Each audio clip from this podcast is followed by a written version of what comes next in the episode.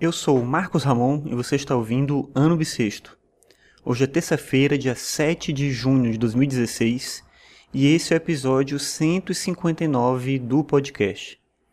E se você acompanha o Game of Thrones, você sabe que essa série é um fenômeno não só de televisão, mas também na internet, seja pelas pessoas que baixam os episódios por torrent né, e compartilham as informações dos episódios, né, e os próprios episódios, né, que são muito pirateados, ou nas redes sociais, principalmente no Twitter.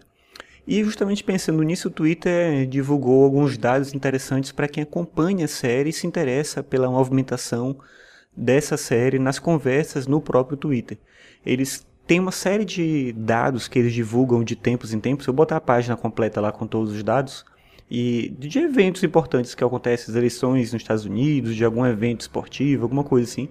E eles criaram agora uma série de dados que você pode brincar com eles, mexer e atualizar, né, e ver as relações entre esses dados ligados a Game of Thrones. Então você pode acompanhar todos os episódios de todas as temporadas até agora e você pode ver quais foram os principais tópicos da conversa, você pode ver os personagens relacionados, os emojis que foram mais utilizados, os termos que foram mais buscados, enfim.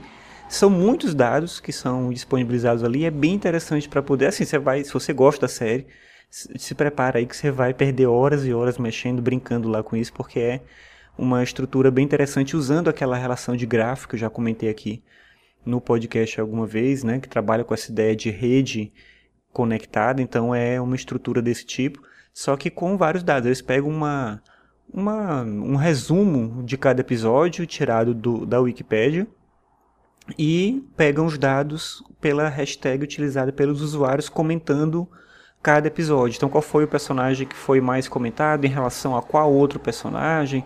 Como eu falei, os emojis que foram utilizados, os temas relacionados. Então, dá para ter uma visualização interessante aí da movimentação da própria série e da opinião pública sobre a série, como é que é construído também esse pensamento coletivo sobre os rumos desse programa de televisão. E é interessante ver isso, né, como um produto cultural acaba influenciando uma conversa dentro de um outro ambiente de conversação, né, desse caso uma rede social, e como provavelmente essa conversa na rede social influencia os produtores, os criadores da série também, certamente tem um processo aí de retroalimentação, digamos assim.